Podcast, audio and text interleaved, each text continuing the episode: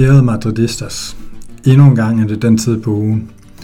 Din yndlingspodcast i ørerne, og så ellers bare af. Vi har hørt fra, fra jer lyttere, at I øh, gør alt muligt, når I hører den her podcast. I øh, klipper hæk, I ordner havearbejde, I øh, går i køkkenet, og hvad I ellers skal finde på. Nogen hører den så gar med konen, så, så bare en stor opfordring herfra til at få flere lyttere med. Med ombord på, på den her gode podcast i dag, der hedder jeg Christian Møller Hansen, og jeg skal lede slagets gang – med mig der har jeg Malte Bosen og Niklas Bensen. Det er også første gang, at Jylland er i undertal i den her podcast, Malte. Du, øh, du har svinget overtallet mod Sjælland i aften. Hvordan, øh, hvordan føles det? Jamen, det er da meget fint, men øh, ja, vi, vi koger også herovre i, i København. Så Ja, det ved jeg simpelthen ikke lige, hvad jeg skulle sige til det, Christian. Det, det, det er sgu ked af. det er dejligt allerede at fange dig på et dårligt ben. Og jeg må sige, I har jo begge to Real Madrid trøje på, så, så der er jeg også en far især, der sidder her uden Real Madrid trøje. Den flash jeg til gengæld i Legoland den anden dag, hvor jeg også fik uh, sendt lidt sightings til jer drenge. Jeg så både en Isco og en Casillas trøje. Det kunne jo gøre en hver glad. Måske undtagen uh, Florentino Perez, som vi blandt andet skal snakke lidt om i aften. Niklas, du kigger på klokken. Bliver det sent, når du skal snakke om Perez i dag? Uh, ja, det kommer nok an på, hvad I har at sige, men uh, det, det, han redder os lige på målstregen, kan man sige. Det, uh, så vi var da sikre noget indhold i hvert fald. Ja. ja, for det er jo en del af sandheden. Det er jo, det er sommertid, og det er efterhånden ved at være lidt begrænset, hvad vi har at snakke om. Så i aften, der kommer vi til at snakke om Fuenlabrada-kampen, den her træningskamp, som har været spillet for lukket døre, og det vi har at gå frem efter, det er en holdopstilling, nogle målscorer, og så øh, 12 billeder på realmadrid.com, så det, er jo, det giver jo god bund for. Det skal nok blive en kvarter 20 minutter med jer gutter. Og øh, derudover så skal vi snakke rigtig meget om Florentino Perez, der har, der har lidt dummet sig, sagt nogle ting. Det kan godt være, det er nogle år siden, men vi skal lidt, øh, lidt kigge nærmere på, hvad det præcis er, han har sagt hvorfor han måske har sagt det, hvorfor han har holdt det hemmeligt, og, og hvad der egentlig kommer til at ske herfra. Det kommer vi til at give vores bud på. Og så kan vi også allerede lige lægge en lille spoiler ud. Det her det bliver det sidste, I hører til os i et par uger. Vi går nemlig også på sommerferie i uge 29 og uge 30, ligesom resten af Danmark. Mest fordi Niklas og, og Malte, de, øh, de kan simpelthen ikke klare det derovre på Sjælland. Så, øh, og, og Jesper, han har jo meldt helt ud, at at han holder sommerferie også. Så, så vi tager lige et par uger fri, men selvfølgelig skal vi nok være der, hvis Mbappé, han, eller Mbappé han bliver signet, eller der sker et eller andet helt vildt. Florentino Peters går af, eller, eller noget andet crazy. Så skal vi nok lave en ekstra. Men ellers så, kan jeg lytte, så er det sidste gang, I hører til os inden sommerferien. Det er jo trist, men uh, lad os uh, snakke om noget sjovt. Jeg fik i øvrigt ikke nævnt, at der også er en lille quiz til jer, og uh, det glæder jeg mig faktisk til at battle jer lidt på, for jeg tror, jeg, jeg tror den er svær for jer. Men uh, Niklas, Fuan Labrara, du har virkelig researchet. jeg har søgt og søgt og søgt internettet tyndt, men, men den er jo, ja, du sagde, den var spillet for lukkede døre. Den er jo spillet for hermetisk lukkede døre, den her fodboldkamp. Det er jo stort set umuligt at, at finde noget som helst. Ja, man skulle jo næsten tro, at klubben havde øvet sig i at holde ting hemmeligt, sådan som de kunne holde noget hemmeligt for den kamp, var. Ja, det, det er lige før, man skulle tro, at det var en, en disciplin, man praktiserede i Real Madrid. Men, men ja, som du sagde, man må gå ud fra noget startudstilling, og, og så har jeg set, øh, jeg tror, tre videoklip af, af to sekunders varighed øh, indtil videre, så, så det er ligesom, at det er blevet til. Men øh, det er jo en kamp, som Real Madrid de vinder med 3-1 over, over det her for en Labrada-hold, og det, øh, det er jo øh, Martin Ødegaard, Mariano, Mariano Diaz og, og Victor Chust, der scorer målene. Og så har vi også fundet ud af, at Rodrigo han laver to assists, og Antonio Blanco han, øh, han laver en assist. Øhm, vi har også fundet en startopstilling, og det er med, med Lunin på mål. Courtois han er jo stadig på ferie. Øhm, og så er det med Odrio Sola, Nacho, Chust og Marcelo i, øh, i, i, i bagkæden. Og øhm, det, som man sådan lige ved om det her, det er jo blandt andet, at Chust han scorer et mål. Men det er også, at Marcelo han starter selvfølgelig med anførerbinder, fordi han er jo Real Madrid's officielle anfører. Øhm, og ud fra billeder og videoer har vi så kunne se, at Marcelo han bliver taget ud på et tidspunkt, og så, så får Miguel Gutierrez noget spilletid. Øhm, på midtbanen, der render, der render to anfører rundt faktisk. Der render Martin Ødegaard, Blanco og Isco rundt. Øhm, og da Marcelo bliver taget ud, der er det Isco, der overtager anførerbindet. Og senere i kampen kan man så se, at Martin Ødegaard han går rundt med det. Så der, der har været stor udskiftning i den her kamp. Øhm, på toppen, der, øh, der spiller Arribas sammen med Mariano og, og Rodrigo, og Rodrigo han tager udgangspunkt i venstre side. Det er jo noget, han, han sjældent har fået lov til under Zidane, fordi at man jo har haft Vinicius og, og Eden Hazard, som har som er bedst fra den side af, og der har de så fået lov til at spille, og så har Rodrigo skulle fylde ud over på højre siden, hvor han, hvor han nogle gange har, har virket sådan lidt usikker og passiv, og ikke rigtig været, været med på, hvad det egentlig var, han skulle. Men, men nu får han altså den her kamp på venstrekanten, og, og takker så med, med to assists. Øhm, og som sagt, så er det jo et, et Real Madrid-hold med sindssygt meget fravær. Altså, der er otte spillere, der er med til EM. Øh, fire mener jeg til Copa America, og så, så har vi også Ceballos og Asensio, som skal spille øh, OL for Spanien i, i Tokyo her om en uges tid. Um, så det er, det er på den anden side af, af 10 fravær for Real Madrid. Øhm, um, det, det, han, han, han stiller op i en 4-3-3. Vi har talt lidt om, om det skal være 4-4-2, eller om det skal være 4-3-3, eller 4-2-3-1. Den her gang ligner det en 4-3-3 ud fra, ud fra ja, billeder og videoer og tekster, hvad man ellers har kunne finde. Øhm, men spørgsmålet er også, om, om det også bliver sådan, når, når alle de store de kommer tilbage, det ved vi jo ikke. Malte, nu har, nu har Niklas lige fyret den af med en uh, god portion viden om den her kamp. Jeg synes faktisk, vi fik... Uh, jeg, jeg vil faktisk lige være at sige, det, det er lige før, han skal ansættes i sådan FBI eller et eller andet til at, til at opstøve nyt. Hvad, hvad var sådan det mest tankevækkende for dig? Altså jeg tænker blandt andet Ødegård med anførbindet, Rodrigo på venstre kanten. Altså der er, sådan, der er alligevel nogle lidt spændende ting. Isco med anførbindet, kan man så forlade klubben? Hvad, hvad tænker du? Lige til det sidste der, det håber jeg da, han godt kan alligevel. Men øh, sådan en med Ødegård, altså det er jo, som, som Niklas også siger, så det er jo lidt spøjst. Altså det er jo nok, der er jo nok kommet nogle udskiftninger og noget undervejs. Øh, og så noterer jeg mig også, altså de her spillere, vi overhovedet har til rådighed lige nu, øh, så er det jo stort set bare de spillere, som får lov at spille. Altså sådan en som Cavaral og Mandi, Vasquez, øh, de, de har jo også døjet med skadesproblemer. Brahim er på vej ud af døren, og Jovic havde vist også øh, en skade, så det er jo dybest set bare, han har stillet op med dem, der var der, og så ville det måske være hårdt nok lige at, at bænke Marcelo til den første kamp mod Fuen Labrada, og smide øh, Miguel Gutierrez ind fra start, så, så ja, det, Altså, jeg, jeg synes, det er lidt svært at tage noget taktisk ud af kampen. Altså, der er jo heller ikke, jeg har heller ikke rigtig set muligheden for at lave altså, andre startopstillinger, ligesom med det spillermateriale. Rodrigo på venstrekanten, jamen, hvem, hvem skulle ellers næsten ligge der, ikke? Så, så ja, det, vi må nok lige vente lidt med at se, hvad, hvad Ancelotti har i, i godteposen for os øh, til, den næste, til den næste træningskamp. Lige præcis. Som også er lukket.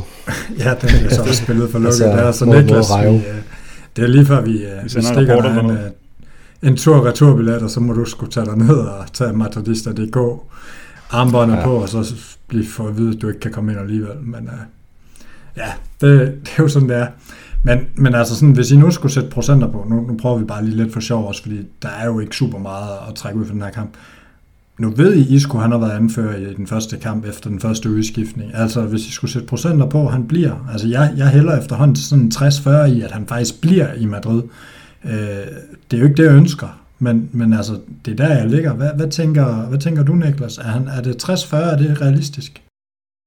Ja, måske endda lidt højere, fordi øh, ja, jeg tror egentlig gerne, man vil af med ham, øh, men, men hvem, hvem kommer med budet? Øhm, og så er han jo også blevet rost i de spanske medier her, og, og det, det er jo måske Real Madrid selv, der lige har været ude og skulle, skulle gale fansene lidt op og lige sagt til Marca, at øh, oh, ham med Isco her, han ser altså godt ud til træning. Øhm, jeg, jeg tænker ikke, det vrimler med, med klubber, der vil overtage Isco. Der har været lidt omkring noget Milan og noget, og, og det kan da være, at han får, får den træningskamp mod dem til at bevise, at, at han vil være god at satse på. Øhm, men ja, hvis, altså, jeg tror også, han bliver. Det, jeg kunne godt tænke mig, at han fandt sig et andet sted at spille, men jeg tror, han bliver. Ja, og, og historisk set, så han ser godt ud til træning. Det er jo det mest bekymrende tegn, når nogen de begynder at sige det, for så er det, fordi han ikke ja. ser godt ud i kamp. Ja. Malte, er du, er du med på 60-40? Niklas, han hælder måske i virkeligheden endnu mere til, at han bliver, lyder det som om. Jamen, jeg, jeg er faktisk også mere sikker end bare 60% på, at han bliver. Det var jeg jo ikke i sidste podcast, hvor jeg endda havde udelukket ham fra, fra den trup, jeg foreså, vi skulle have, men ja, så går der jo ingen tid, og så begynder det at forlyde, at han gør det så godt til træning, og nu er han i form, og jeg synes faktisk også, man så et billede, hvor han ikke, ikke ligefrem lignede en prop, øh, som han har gjort nogle gange, når han er blevet skiftet ind, så så ja, han har åbenbart fundet, øh, fundet gejsen lidt frem nu med trænerskifte. Det kunne være, at det var lige præcis det, der skulle til for Isco. Det var, at vi skulle få en ny træner ind.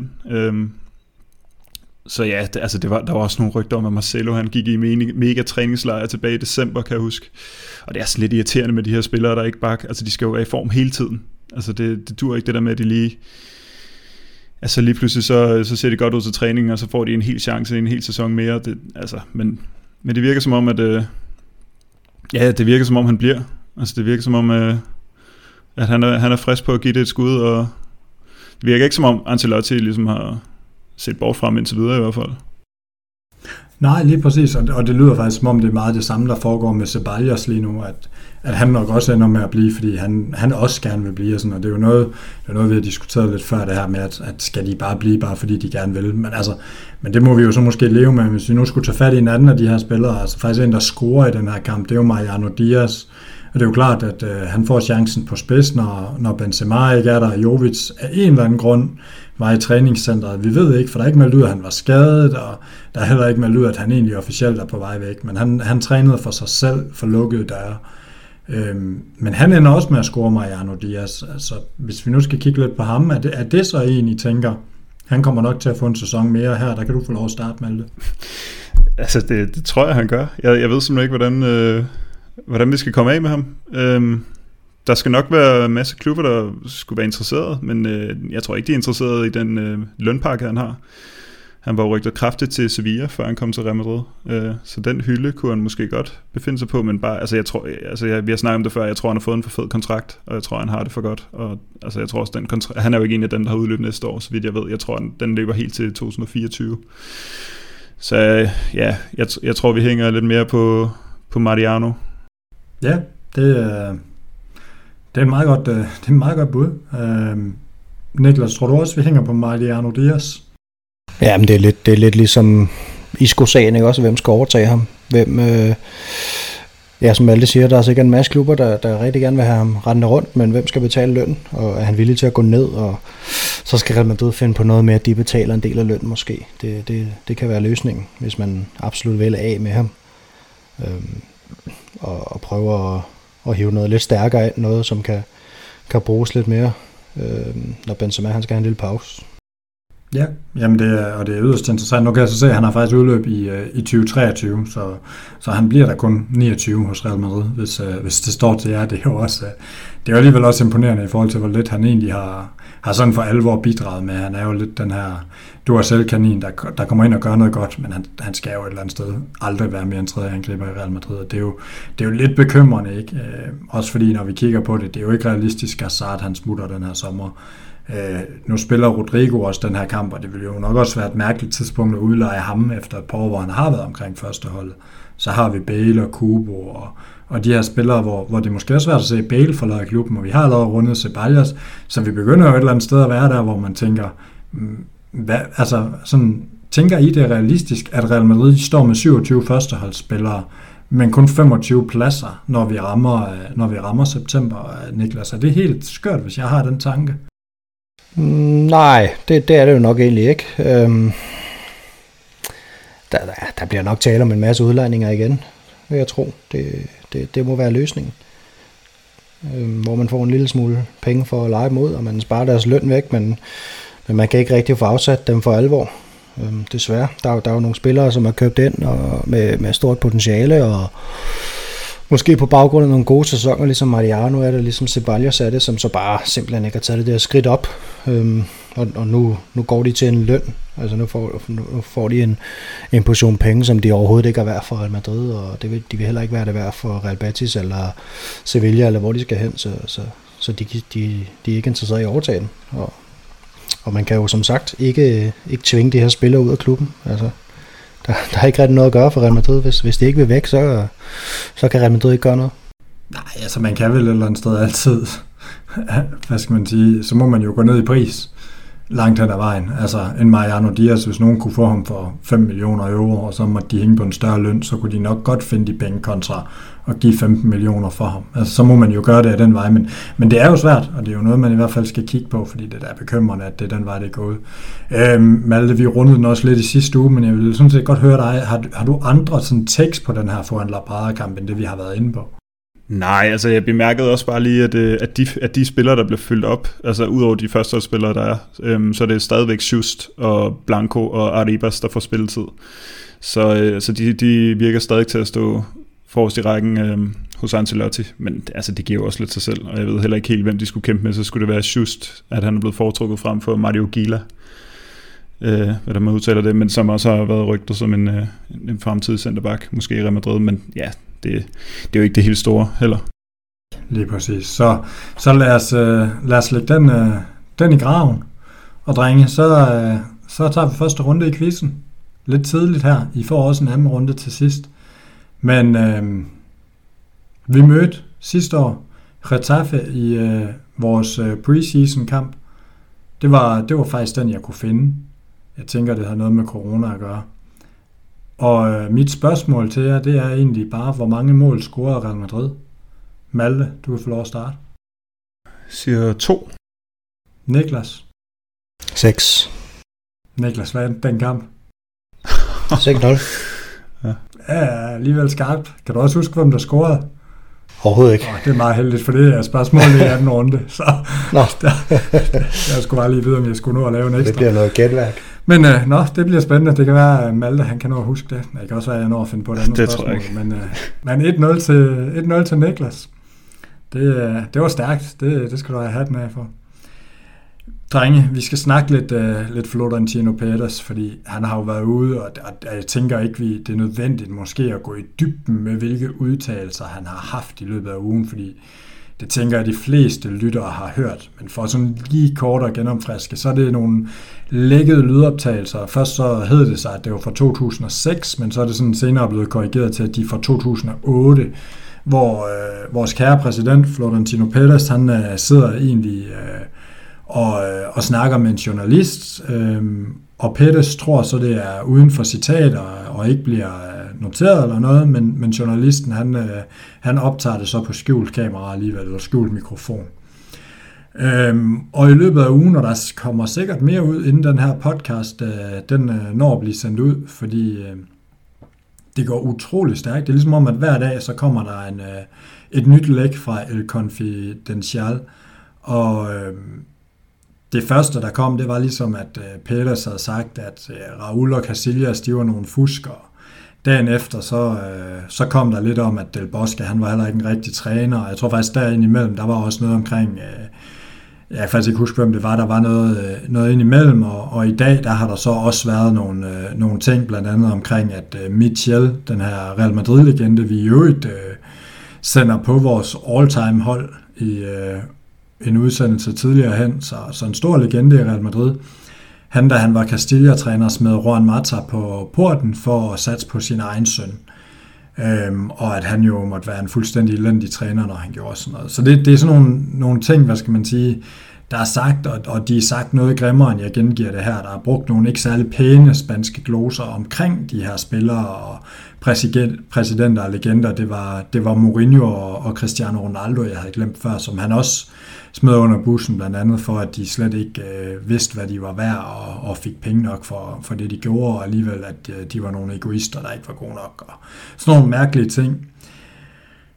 Og øh, jeg tænker, det skal vi lige snakke lidt om her, hvad, hvad det kommer til at få af betydning for Real Madrid, hvad I egentlig ser det her. Jeg kan også se på, på hvad I sådan har, har skrevet til mig inden den her udsendelse om, at det er lidt forskelligt, hvordan I ser det, fordi Niklas, du, du går lidt hårdere til det, hvor Malte, han, han virker til at have sådan lidt mere øh, rolig tilgang. Så jeg tror måske, vi lige starter med at høre Malte, hvad du tænker om, om alle de her udtalelser.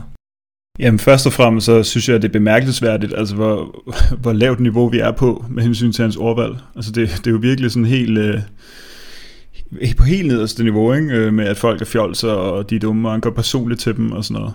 Øhm, og det synes jeg bare, øh, det smider en stor sort sky over hovedet på Pettis i forhold til den, øh, den figur, han ligesom har været i Real Madrid. Fordi jeg har jo ofte haft det med Pettis, som om han er sådan en, altså han er jo den her virkelig dygtige forretningsmand. Og det må man også bare acceptere, at man har i Real Madrid. Altså så kan det godt være, at man nogle gange har en, øh, en, en følelse, som man godt kan øh, ja, skubbe lidt over på præsidenten, når en, når en stor legende forlader klubben, og, og det rammer lidt i hjertet. Ikke? Øh, men men dybest set, så, så, så har jeg ofte haft tro på, at, at Pettis ligesom har haft det kølige overblik, og ja, og det, det synes jeg faktisk, øh, at Real Madrid kan, kan være stolte over, vi har haft i mange år. Øh, måske indtil nu i hvert fald, ikke? men, men det, det, der er andre præsidenter, der er lidt mere følelsesmæssigt øh, udadreagerende. Øh, udadreagerende øh.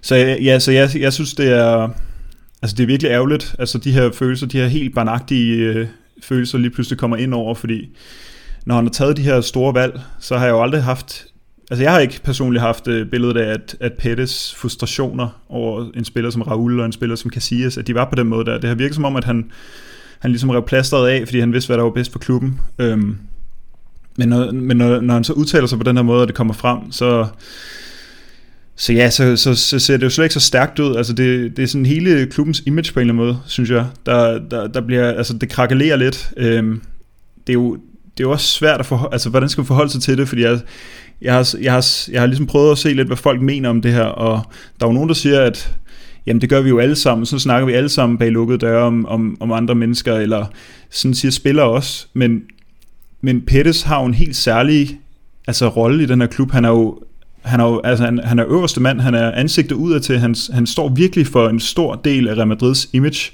hvilket han har orienteret flot igennem sin, sin forretningsmæssige tilgang, men det her, det synes jeg bare, øh, ja, det, det synes jeg ikke er godt. Altså det, det skader klubbens image, synes jeg. Øhm, altså at vores øverste, vores øverste præsident der, han, han snakker sådan om, og, og så, og, om så store skikkelser i klubbens historie også. Så ja, det kan, det kan godt være, at Niklas skal gå hårdere til den, end, end jeg lige kan her. Ja, det, det, det, det er jo et fint nok udgangspunkt måske. Øh, det, det ligger nok også lidt af, altså, hvad skal man sige, vi skal, vi skal jo et eller andet sted lande i løbet af den her, den her snak på et eller andet tænker jeg, konklusion i forhold til, hvad vi sådan føler, det er. Og jeg tror jo, vi er lidt... Jeg ved i hvert fald ikke rigtig sådan endeligt, hvor jeg ligger, men, men jeg er da rimelig kritisk også, som du også siger, Malte, i forhold til, at, at, at man havde nok bare højere forventninger. Det er måske i virkeligheden der problemet er, Niklas. Du, øh, du rynker lidt på næsen, og du har allerede drukket noget vand og sådan noget, så jeg er lidt bekymret for, hvad der kommer fra dig nu. Øh, jamen, jeg er egentlig lidt på linje med Malle. Jeg synes øh, omkring det her barnagtighed og Altså de her udtalelser, han kommer med, det virker jo decideret uintelligent. Øh, når han står og siger, at Iker Casillas ikke er Real Madrid standard. Er det i 2008, han siger det her? Fra 2008 til 2012, der bliver han gået til verdens bedste målmand hvert år. Så, så ved jeg ikke, hvad det er, han kræver. Øh, Vicente Del Bosque kan ikke få noget at træne fodboldhold. Han har vundet to Champions League trofæer til klubben. Og en liga plus det løs. Går senere hen og vinder både VM og EM. Og Raul, altså på det her tidspunkt, at han måske ud over øh, Santiago Bernabeu og, og Di Stefano, det, det største navn i klubben overhovedet.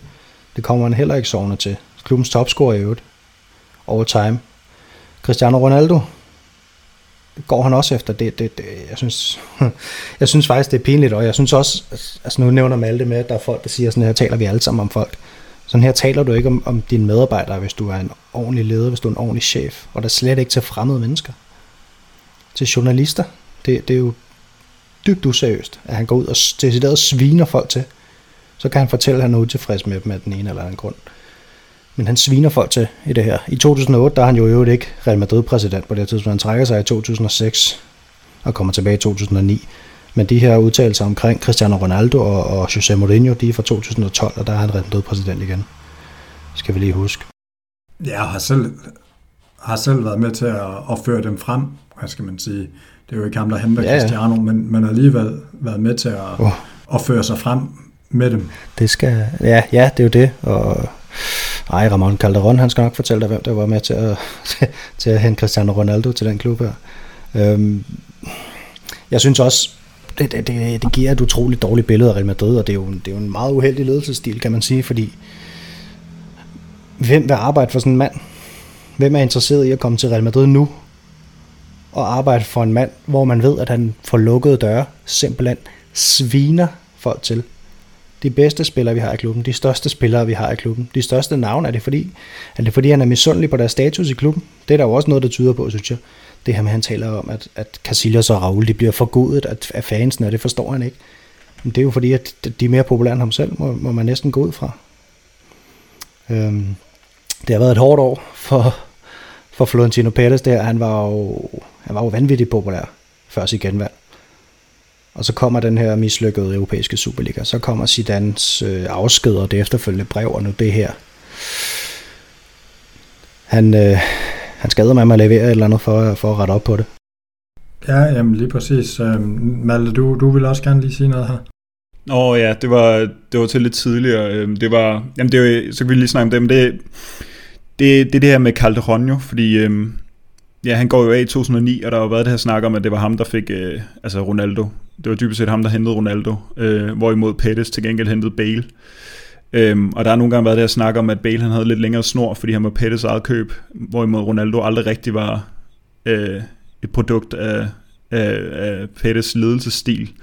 Og det, altså når man hører de her ting, så synes jeg bare, altså så, så får det lidt pludselig, øh, altså der bliver pustet lidt ild i det der med, at, at det rent faktisk betyder noget, hvem Pettis kan lide, og, og hvem der ligesom, altså ja, hvem han, øh, han holder med på en eller anden måde, fordi han holder jo tydeligvis ikke med Ronaldo. Han synes bare, han er en, en forkælet egocentriker, ikke? Øhm, hvorimod Bale han så åbenbart er, altså har fået lidt længere øh, snor. Det synes jeg i hvert fald godt, man, man kan begynde at, at tro på, når man hører de her ting, hvordan han, øh, han betror sig, eller hvordan han snakker om, øh, øh, om forskellige store skikkelser. Jeg tror også, det er Niklas, der skriver den der artikel med, han, øh, han snakker godt om øh, Camacho som træner, ikke? Øh, og hvor det, det ligesom er en temmelig skarp kontrast til, hvad Del Bosque opnåede med, med klubben, men alligevel så, øh, og det, altså hvis det her det er blevet sagt i 2008, så er det jo lang tid efter, at, at Del Bosque har haft et par gode sæsoner i, i Real Madrid, og Camacho ikke noget, noget som helst. Så det, det er sådan lidt, det er sådan lidt underligt med, med det her med, at han, at han, at han så meget kan lide nogen, nogen skikkelser, og så lidt kan lide andre. Ja, jamen lige præcis, og, og det, er jo, det er jo interessant også det her med, med Bale. Man kan så sige, der, man skal nok heller ikke underkende, at, og det er jo det, der har været forsvaret fra, fra både Peters og, og mange pro-Peters folk, det er, at de her ting, de er taget lidt ud af kontekst, og han har også sagt en masse andet øh, i den her snak, som, som ikke er med. Øh, givetvis nogle positive ting, og givetvis også noget, hvor han uddyber noget af det her, men, men altså, øh, nogle af tingene er bare så grumme, at lige meget hvad man egentlig har taget det i af kontekst, så er der så meget, der ikke er særlig pænt, at, at man i hvert fald kan sige, det er ikke, det er ikke særlig, særlig optimalt. Altså, jeg har det sådan lidt nogle gange, når, øh, hvad skal man sige, man kigger på Real Madrid, og man, man diskuterer, hvad Real Madrids værdier er, og det er jo altid sådan lidt, det er jo op til hver enkelt fan, det er jo op til hver enkelt, øh, hvad skal man sige, at, at vurdere, hvad er Real Madrids værdier. For nogen der er det jo, at man henter de bedste spillere, for nogen der er det storheden, og for nogen er det er det, er det spillet på banen og sådan noget. Men for mig der er jeg altid sådan gået lidt tilbage af det, og det kommer egentlig lidt fra at læse den her bog White Storm øh, om Real Madrid. Øh, og gå lidt tilbage og så kigge på Real Madrids øh, officielle sang A la Madrid fra, øh, fra 1953. Øh, fordi jeg egentlig synes, den, den tekst, der er fra den sang, den, den beskriver meget godt, hvad der er nogle af, af Real Madrids værdier.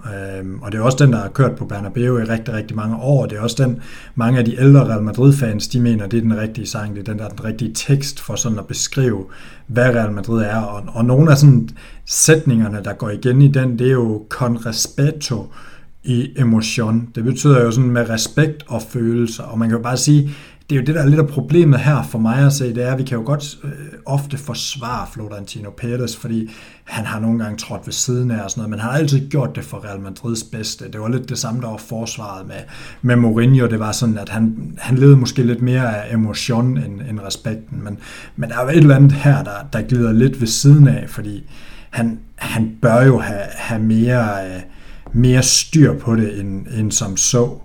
Øhm, og så, så er der også sådan en, øh, en anden ting, som jeg synes i den her sang er, er værd at tage med, og det er Caballero del Honor, og det betyder sådan noget i retning af, at sådan, altså, hvad skal man sige, en caballero, det er jo en, det er jo en, det er jo en mand, der er en, en, en stor mand, som, som har ære, og, og der er jo ikke ret meget ære i at sidde bag lukkede døre, som, hvad skal man sige, er et eller andet kældermenneske, der sidder på en, øh, på en bar, øh, halvfuld og, og sviner alt og alle til. Altså vi har jo alle sammen været der, som Niklas også siger.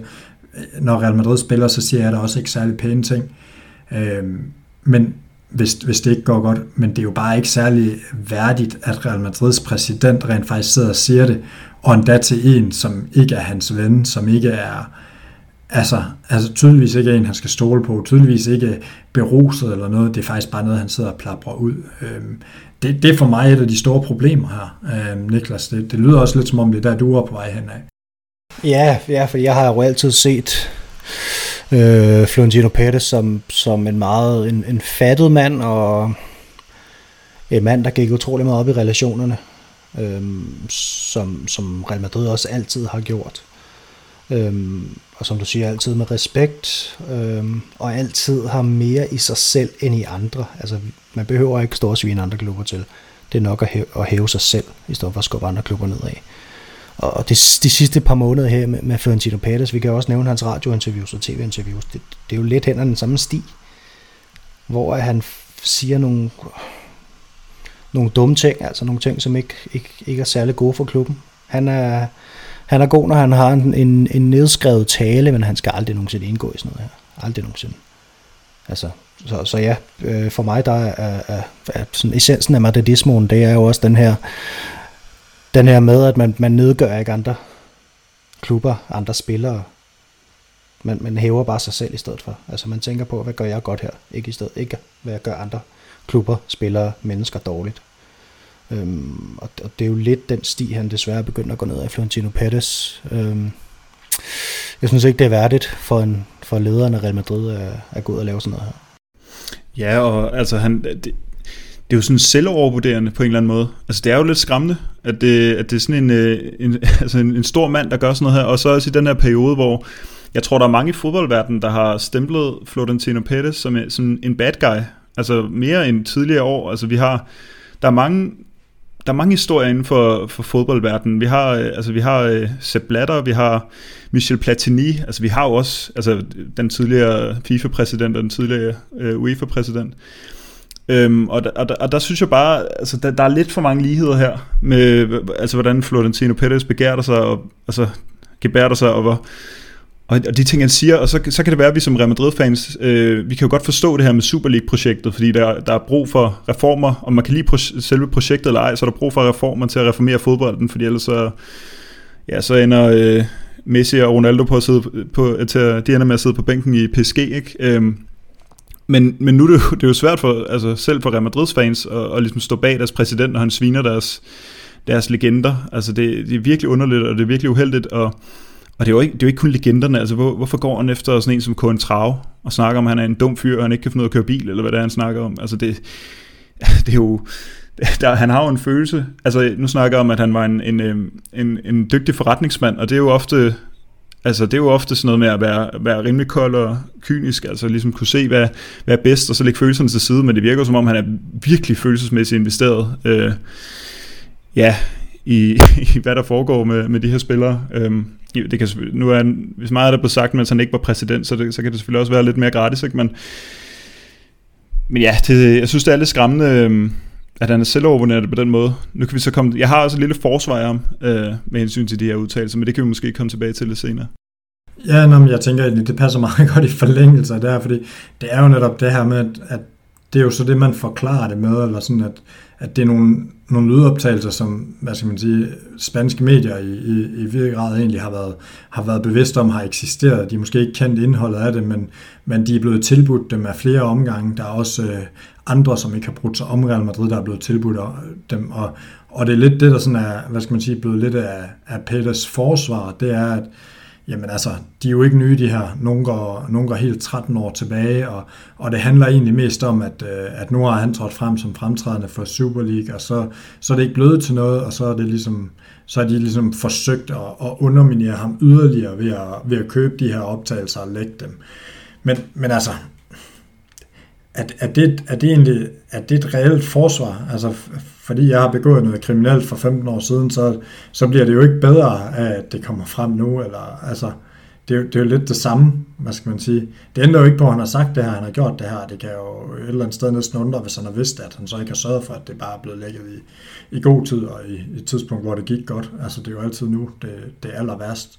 Og det værste er jo lidt, at det rammer klubben også. Det er lidt det, der bliver det store problem for mig, fordi han der bruger klubbens egen hjemmeside til at gå ud og, og melde dementi og så videre. Det bliver sådan lidt, det bliver et eller andet sted lidt patetisk, synes jeg. Øh, og, det, og det er netop ikke særlig ærefuldt og meget følelsesladet. hvilket, ja, det mangler jo mangler nogle ting, men, men Malte, hvad var dit forsvar? Jamen, jeg kan også lige tilføje til det, du siger, fordi Altså du snakker om det her med, at det, det er noget tid siden, og det, altså det er også lidt en spøjs snak, vi har, fordi det, der er jo, altså vi, vi, vi sidder og snakker med udgangspunkt i nogle meget konkrete udtalelser, med meget, altså det er ikke særlig højt abstraktion, abstraktionsniveau i, i, de, i de ting, han siger. Men hvis jeg var Pettis, og jeg vidste, de der filer var i, i, øh, i hånden på en anden, altså en journalist, der kunne smide dem ud når som helst, så ville jeg for længst have dækket mig ind og have sagt, at de her filer eksisterer. Fortalt Casillas det, fortalt Raoul det, og Øhm, ja, så, så jeg håber lidt på, at, øh, at, at for eksempel sådan en som Raul, altså Monik han ved det, siden han er i, i Real Madrid nu, altså det, det håber jeg virkelig, fordi altså, han har jo ikke haft nogen sikkerhed i, at de ikke skulle ryge ud, Florentino Pérez. Det, det, det har han jo, altså det, det måtte jo komme på et tidspunkt, når han ikke selv har, har styr på situationen. Men med hensyn til mit eget forsvar, så er det, ja, det er så lidt i, i samme forbindelse. Det er jo det her med, at at de holdninger, han har haft til de her store spillere og trænere osv., det er ikke ret mange af dem, som virker til at have haft en skæbne i klubben, som er forbundet med den holdning, som Pérez har haft til dem. Og det mener jeg med det udgangspunkt, at, at altså Mourinho røg ud efter sin tredje sæson, hvor han ligesom bare brændte ud og sad og mukkede ud på, på bænken og ikke rigtig gad mere. Og Ronaldo skiftede, altså det, det, det kunne godt være, det gjorde ondt, men det virkede som om, det var et fint tidspunkt, synes jeg. Det er måske bare min egen subjektive holdning. Raul røg ud, da han var da han var brændt ud, og Casillas råd, da han var brændt ud. Det er måske kun Del Bosque af de her typer her, vi kan snakke om, at han røg ud for tidligt, at ville være min egen subjektiv holdning. Ikke? Altså han røg ud i 2003, fordi vi skulle have en, ja, hvad, hvad var det, vi skulle have et bedre globalt øh, attraktionsniveau. Ikke? Altså vi skulle have, vi skulle have Beckham ind, og vi skulle have Hiro og Del Bosque og sådan noget ud. Så, så ja, mit forsvar vil være, at selvom man har haft de her holdninger, så virker det ikke til, at det på den måde sådan har påvirket direkte øh, ind på, hvilke spillere der skulle blive. Altså det er ikke, fordi han bare kylede Raul og, og Casillas ud på røv og albuer, fordi han ikke har kunne fordrage dem. Altså han, hvis han kom tilbage i 2009, så havde Casillas vel seks sæsoner mere. Øh, og Raul havde en enkelt godt nok, men øh, ja. Så, så, så det, det, er måske, det er måske hårde udtalelser, men trods alt ikke, øh, altså det er ikke øh, givet resultater på den måde. Nej, man kan jo sige, at Contrao, han fik da også lov at, at fuldføre sin kontrakt mere eller mindre. Så, så det er jo rigtig nok på den måde, så har der jo måske alligevel været nogle ting, som, som lidt kan forsvare det. Og måske også det her med, at han faktisk har formået at lægge følelserne lidt til side, selvom det virker, ikke, ikke virker sådan, og det måske virkelig han lidt det samme billede, der er med, med Super League, at, at han får det fremlagt super dårligt, men, men tankerne bag er jo egentlig velovervejet nok, at, at der er nogle olieklubber, der, der lige nu stjæler fodbolden, og, at, og der er nogle ting, der går i en retning, som gør, at, at man bliver overhældet af andre sportsgrene alternativt. Øh, men, men stadigvæk den måde, det kom ud på, var, var langt fra hensigtsmæssigt, og, og det er jo lidt det, det der også går igen her. Øhm, og jeg tænker da også med alt det, som du også nævner, det her med, at, at hvad skal man sige, det må være klappet af med nogle af spillerne. Altså Raul, han må vide det her. Ellers så tænker jeg da, hvis jeg havde været ansat i en, øh, i en organisation, man kan sige, det er måske sværere for nogle af dem, der ikke er ansat den dag i dag, Contrao, Cristiano og så videre. Jo, de kan da godt gå ud og, og sige et eller andet grimt om Peters, men det får de jo ikke noget ud af. Øh, de, de, de kan jo lige så godt bare være ligeglade og så ryste på hovedet og så tænke de videre. Men hvis jeg var Raul, hvis jeg var Castilla, Castillas, som også er ved at blive kørt i stilling til forskellige ting i klubben, øh, og, og, og flere af de her Mitchell mener jeg også stadig, nej, han har ikke en rolle længere, men, men nogle af de her, så er jeg gået ud og havde og, og havde der sagt, altså jeg havde nærmest sagt op på stedet, hvis jeg hørte det her. Og, og det har de jo ikke gjort, de har jo tværtimod slet ikke sagt noget. Spørgsmålet er jo så, om det er så, fordi de har fået en mundkurve på, eller og, og fået lidt i lyngeposen, eller hvad det nu kan være, men, men det virker, det virker underligt, at de ikke har sagt noget, så, så det kunne jo også tyde på, at der har været en snak om det her, og Peter Scott har vidst, at, at det var ikke særlig smart. Men igen, øh, og, og det lyder jo måske sådan til det, til det fremsynede billede af det her, nu kan vi jo tilbage, øh, skue bagud og alt muligt, men Niklas, hvis du var øh, franskmand, jeg ved også, at du mener, at, øh, at han kan måske godt finde på at komme alligevel, men hvis du var franskmand og sad i, i Paris lige nu, og overvejede, om du skulle risikere din næste sæsoner inde på bænken, kontra for at spille i Real Madrid, hvor du lige har hørt, hvad præsidenten han har sagt om spillere og trænere. Altså, ville det ikke påvirke dig lidt, når du så og hørte alt det her? Jo, jeg tror, jeg vil tage det med over overvejelserne. Øh, det tror jeg faktisk, jeg vil. Jeg, jeg, det er, ja, som sagt, dårlig ledelsesstil. Øh, man må håbe, at Sergio Ramos har nogle pæne ting at sige om klubben, og det gætter jeg også på, at han har. Det, det sagde han også i sit interview her den anden dag med, med de spanske medier, at han ville råde Kylian Mbappé til at tage til Real Madrid en dag, men, men ikke lige nu. Øhm, men øh, ja, jeg, jeg synes, det, det er værd at tage med i sin overvejelse, når man, når man skal have sig et nyt arbejde, hvem en chef er. Og så kan man sige, at den nærmeste chef for en, for en fodboldspiller, det er jo træneren, og i fodboldens verden, der, øh, der er trænere hurtigt væk. Øhm, og så er det jo, det er jo Pettis, som er den, der forbliver, i hvert fald indtil videre.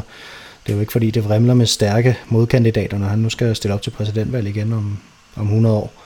Øhm, man er jo lige blevet genvalgt. Øh, jeg, jeg vil tage det med, med i min overvejelse, tror jeg. jeg. Jeg ved ikke, om det er noget, der kommer til at, at, at påvirke hans valg direkte.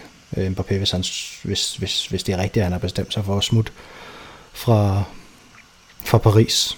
Øhm, det er også et interessant tidspunkt, de kommer på, de her, de her bånd her, hvis man skal gå sådan lidt øh, konspirationsteoretiker i den, at de kommer, øh, de kommer en uges tid efter, at Mbappé, han har efter sine skulle have, have, have oplyst Paris om, at han ikke har lyst til at forlænge, at, øh, at de her bånd her, de så slipper ud.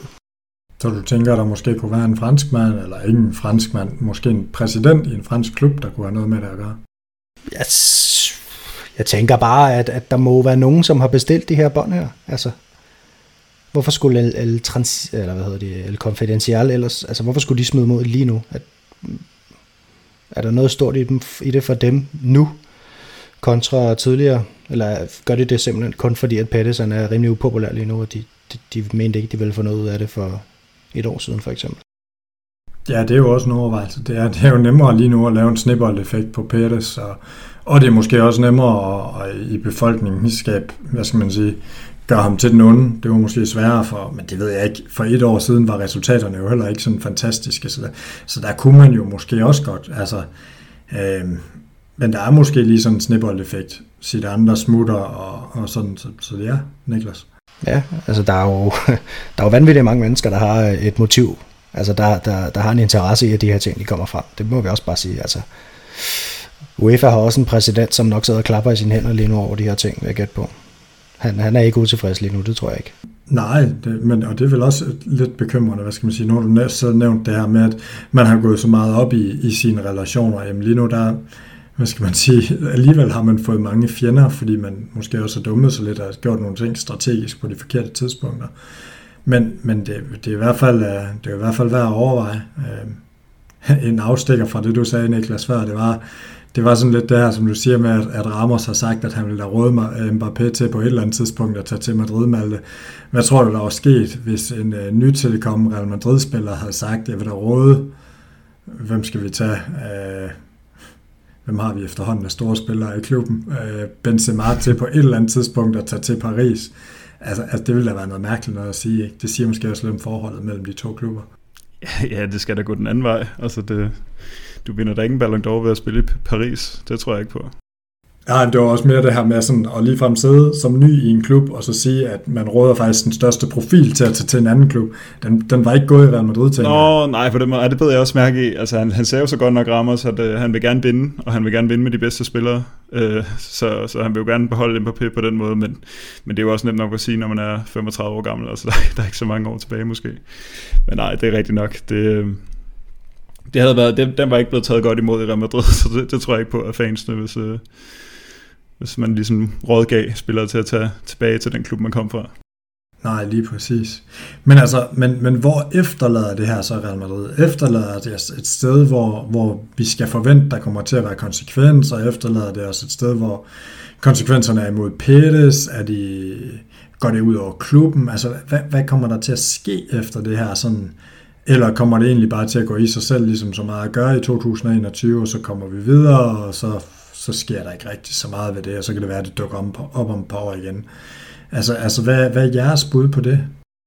Jamen, øh, hvis jeg skal gætte, så tror jeg, at, øh, at Sugar Daddy Pettis, tager sin helt store punkt frem, og så kommer han til at give os noget godt det er faktisk, øh, altså allerede i går kom der en eller anden, øh, en, eller der kom et regnskab ud med, at det faktisk er gået ret godt under corona. At det faktisk er, det er blevet håndteret meget fint. Øh, det, det er jo nok også meget øh, taktisk smart lige at smide ud øh, i kølvandet på, at, at præsidenten er under beskydning, så, så jeg, jeg kunne godt forestille mig, at, at det faktisk ikke har den store konsekvens for Pettis. Øh, og så, øh, hvis man, hvis man, hvis man øh, med lidt optimisme kunne man jo håbe på, at han så har endnu større lyst, eller at det lige, altså motivationen er endnu større for at hente en stor profil ind, så vi ligesom kan glemme det her med, at han har, han har, han, han har svinet øh, klubbens legender. Men jeg tror, jeg tror ikke, øh, altså jeg tror ikke, at øh, Pæles rød på, altså jeg tror ikke, han, han siger tak for nu. Det tror jeg ikke på. Nej, jeg tænker, jeg tænker også langt ad vejen. Det ville undre mig meget, hvis han gik selv. Altså, så skal der jo komme pres af bestyrelsen, og det er forholdsvis svært, ligesom i alle mulige andre organisationer, og, og, og vælte lederen. Øhm, det tror jeg ikke, at Peters virker også som mand, der egentlig har rimelig styr på en stor del af sit bagland. Selvfølgelig har han sine fjender og så videre, men, men, men han virker ikke som en, der i hvert fald bliver sådan væltet i en præsidentperiode, mindre han selv gik af sidst. Han, han røg som præsident, var jo også, fordi han selv valgte at gå i sidste, i sidste ende. Mm. Øhm, og, og som du siger, ja, et eller andet sted, så ved han jo også godt, at der er noget, der læger alle sår, så er det, så er det transfers. Og vi kommer til lige nu at sidde og se de næste to-tre uger. Først PSG, der lige nu er i gang med at præsentere det ene og det andet og det tredje store navn. Der kan vi slet ikke spille med, men vi kommer jo til at se Barca nu forlænge med Messi. Så henter de al ind. Så kommer det pay. Altså, og, og, og, så kommer folk jo til at sidde og tænke som Real Madrid-fans, hvorfor, hvorfor er der ikke noget til os? Øh, og det ved, det ved han da også godt, så jeg kunne da godt forudse, at, at der måske alligevel kommer til at ske lidt mere den her sommer, end det har set ud til. Omvendt så har han jo været meget firkantet omkring, at der ikke kommer til at ske noget. Så det er sådan lidt, lidt modstridende. Øh, Niklas, hvad, hvad tror du? Øhm, ja, men han er jo ikke, øh, nu sagde jeg tidligere, han, det, virkede, øh, det virkede lidt uintelligent, det han har sagt, men, men det er han jo nok ikke, og han ved jo også godt, hvad folk de gerne vil have. Øhm, og det så vi jo senest med, med den nye træneransættelse efter sit andet han gik, jamen, så hyrede han bare en, en anden sindssygt populær mand ind til at overtage hans job, og så, så var der sådan set god stemning igen, og øhm, ja, han ved hvad det kræver. Et, et, et enkelt godt spillerindkøb, så er alt tilgivet. Det, der skal ikke mere til i fodboldens verden, simpelthen. Lige nu, som det ser ud lige nu, så, så vil han ikke være særlig populær, når, når det nye Bernabeu det åbner, og der sidder 50.000 mennesker derinde. Øhm, men, men hvis det er med en ny øh, potentielt nummer syv på ryggen, så, så skal folk nok øh, klappe deres hænder alligevel. Du kommer nok ikke til at tage nummer 7 fra Sart, trods alt, men øh, jeg ved ikke, hvilket, hvilket nummer, der er ledigt. Men, øh. Cristiano starter også i nummer 9, ikke? og Ronaldo starter i nummer 11. Og Beckham er nummer 23, så man finder nok på et eller andet for, for at lave noget PR, hvis det er det, der er, der er issue. Men, øh, men, men, men jeg kan da langt hen ad vejen godt følge dig, øh, følge jer begge to, at altså, han ved jo godt, at det eneste, der læger alle sår lige nu, det er netop, øh, det er netop nogle, nogle store navne, og så, så går det her lidt i glemmebogen, som, nå ja, det var nok det. Men omvendt, hvis han ikke får hentet de navne, og vi kommer til at have en sæson mere uden titler, jamen så det her bagland, så begynder det jo også at blive, blive mere skeptisk og mere presset. Øhm, så det er da en, det er da en stor udfordring, og det presser jo, fordi, hvad skal man sige, det skal jo ikke være, fordi præsidenten er populær eller upopulær, Real Madrid henter spillere. Det skal jo være, fordi der er brug for dem, og fordi der er råd til det. Øhm, og på den måde er det jo lidt underligt, hvis der har den her snak. Det ved jeg ikke, hvad I sådan tænker om. Nej, men altså, hvis, øh, hvis det er rigtigt, at, øh, at, det, at PSG på en eller anden måde har, har en finger med i spillet her, og har fået de her ting, øh, de her filer lækket, og det så ikke virker, så kunne det jo på en eller anden måde anskue som deres sidste chance, eller deres sidste forsøg på at beholde Mbappé. Øhm, og, og altså jeg tolker da også øh, stillstanden på transfermarkedet med, at, altså, som at, øh, at, jamen, at vi bare skal have Mbappé, og sådan er det bare. Så, så hvis, altså lige præcis Mbappé ligger jo bare i kortene, lige meget hvordan man vender og drejer det, men det er selvfølgelig klart, hvis han lige pludselig henter en eller anden øh, italiener, der lige har vundet EM, øh, så, så er det måske lidt, øh, så er det lidt fabrilsk, ikke? så er det sådan lidt en, et panikkøb måske. Ja, det kunne egentlig være interessant, sådan, hvem, hvem det, det kunne være. Målmanden er jo taget. Barella. Så, ja, ja, ja, sådan et eller andet. Mm. Barella, Aloy. Øh, og så præsentere det som det helt store immobile. Noget i den dur. Øh, det ville jo være lidt skørt, men, men det kunne omvendt godt være et desperationskøb. Lidt eller Rames, hvor man, hvor man skulle have noget, men man vidste ikke rigtigt, hvad det skulle være. Øh, men er I bare helt overbevist? Får vi Mbappé? Jeg tror, jeg tror det jo stadigvæk ikke, selvom i siger, det står skrevet. Jeg undrer mig jo stadig over, at der ikke er mere i medierne. Jeg undrer mig jo stadig over, at der ikke er... Altså det kan godt være, at der er, er medier fra Paris, der har skrevet, at Mbappé har sagt, at han er væk, men eller at han ikke forlænger, men der er jo ikke, han har jo ikke været ude at sige noget. Hvis han, hvis han virkelig havde den holdning, hvorfor han så ikke været ude at sige noget? Vi har jo også set en Messi senest, som var ude at sige noget sidste sommer, og alligevel blev. Øh, Så, så jeg savner jo stadigvæk for første gang at høre noget, og for det andet, at han faktisk siger, at det er også han vil til. Altså det vil jo lægge pres på. Hvis han alligevel vil væk, hvorfor har han så ikke gjort det, Niklas?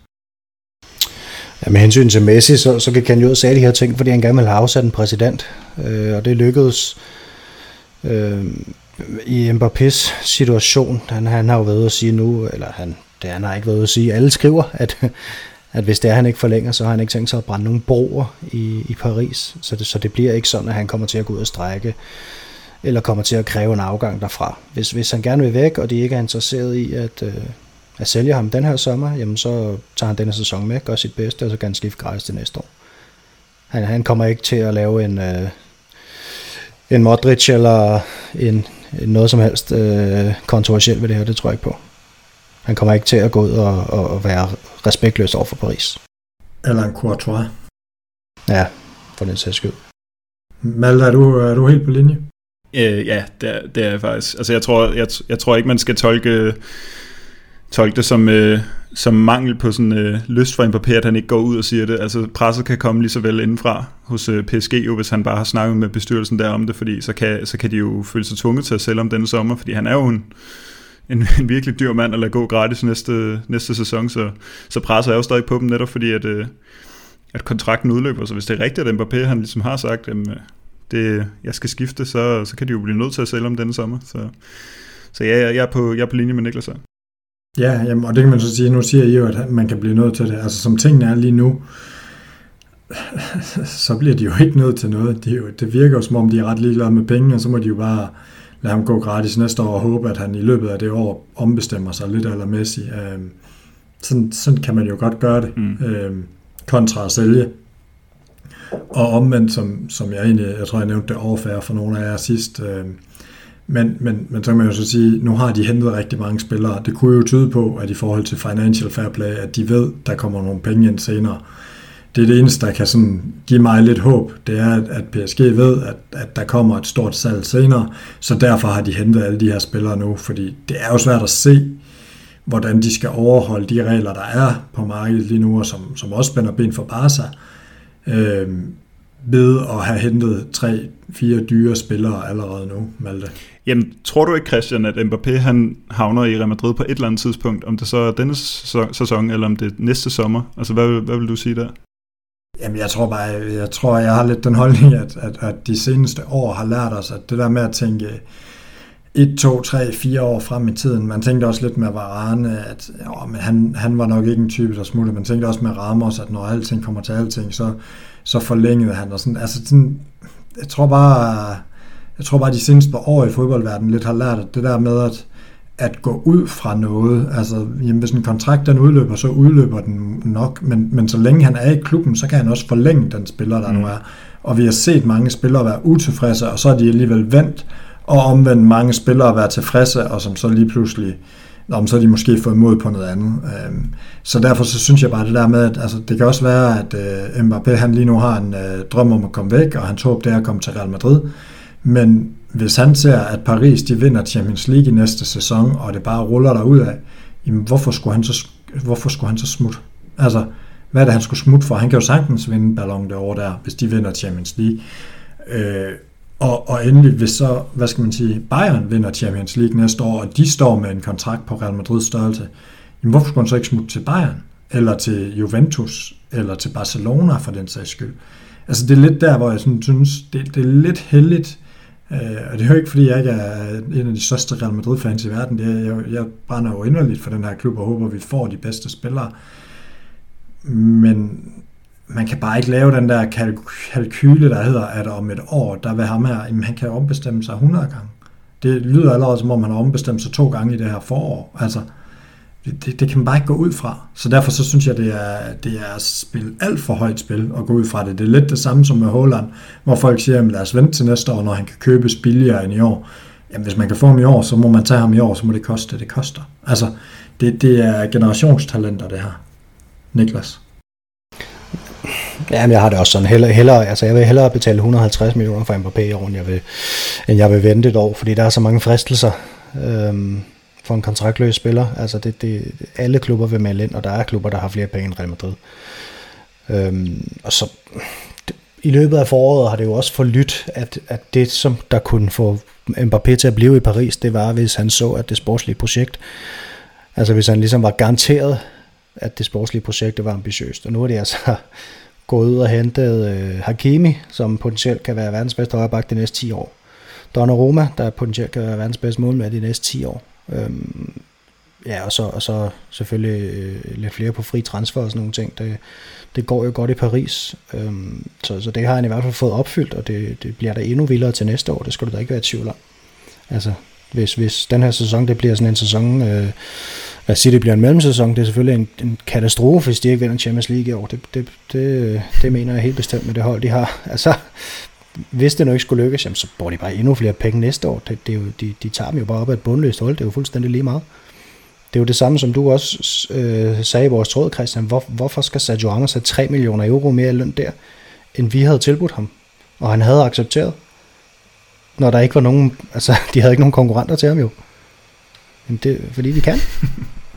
altså, det er jo ikke længere. Vi, vi, prøv at høre, hvor mange penge vil du have? Jeg vil gerne have 15 millioner euro net. Fair nok. Værsgo. Det samme med Donnarumma. Der er folk, der sidder og beklager sig over, at Juventus øh, lod Paris få ham. Det gjorde det da ikke. Det, det, det er umuligt at konkurrere med dem jo. Den er ikke længere.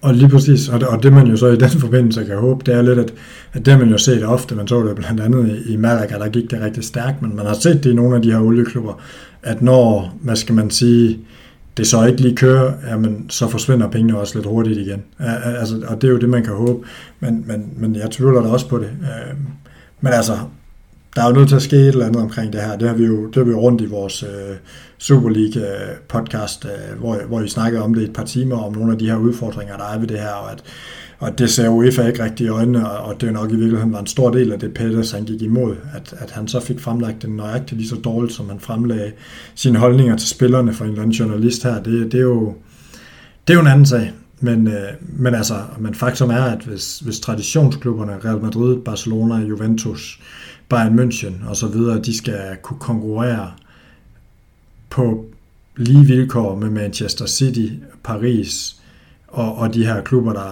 der hvad hedder det, har en meget, meget rig ejer, så skal der ske noget, fordi ellers så kommer det ikke til at blive en lige konkurrence. Øh, og det er det allerede ikke. Og det er jo også derfor, vi, øh, vi har den her tvivl, eller jeg i hvert fald har den her tvivl med Mbappé. For det kan også være, at han vil til City. Det kan også være, at det er dem, der tiltrækker ham. Det kan også være, at det er Manchester United, der fremlægger, nu har de lige hentet Jadon Sancho. Det kan være, at, øh, at han synes, det kunne være mega fedt at prøve. Altså, der er mange muligheder. Så at sige, det, der er godt, det er, at der er nogle fransk, franske relationer ind i Real Madrid, men de forsvinder jo også med en, øh, med en Varane den her sommer tyder noget på. Drenge, vi, øh, vi fik lagt den her ned. Jeg synes det var en spændende diskussion, og jeg synes egentlig, vi, vi, kom, vi kom nogenlunde omkring. Jeg ved ikke, om I har, I har yderligere kommentarer til den her.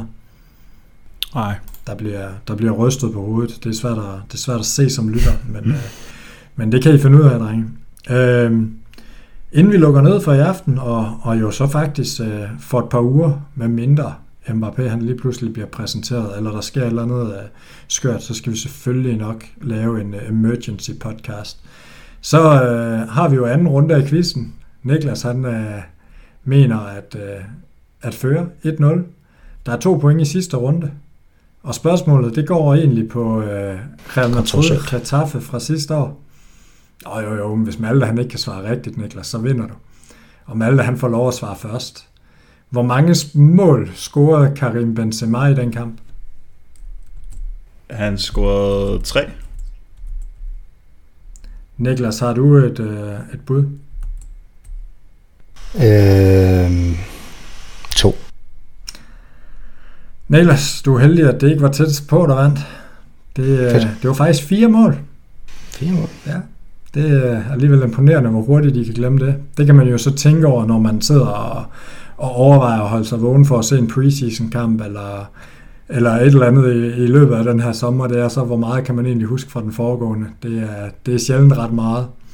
Jeg kan dog huske, at øh, Daniel, han for et par år siden, da vi lige havde hentet Hazard, han, øh, fik annonceret, at man skulle øh, se preseason-kampene, fordi Eden Hazard han var en helt fantastisk og eminent fodboldspiller. Og der må man sige, der havde, der havde Daniel jo egentlig ret så langt, at øh, det er stort set det, vi har set til Hazard. Det var den preseason, men, øh, men ellers ikke ret meget. Niklas, du skal have, have tak og tillykke med, med quiz-sejren i den her runde. Endnu en. Du øh, samler efterhånden på dem. Jeg tror, vi skal til at lave en Ja. stilling. Malte, du skal have, have tak for deltagelse i, øh, i den her podcast Ja, tak. sidste inden sommerpausen. Og øh, så vil jeg egentlig bare sige, at øh, jeg håber stadig, at alle vores lyttere de både vil abonnere på os på diverse podcasttjenester, gerne give os en lille anmeldelse, og, og som jeg startede med at sige, jamen øh, hør det der sammen med konen, kæresten, din bedste ven, eller, eller find lige en Real Madrid-fan, du kender, og så sig, hey, Madridista.dk podcast, det er, det er faktisk så fedt, at, øh, at jeg har hørt hele den, øh, den seneste, for det har du jo gjort, hvis du har hørt det her, kære lytter. Og ellers så er der kun at sige, Alla Madrid. Y nada más.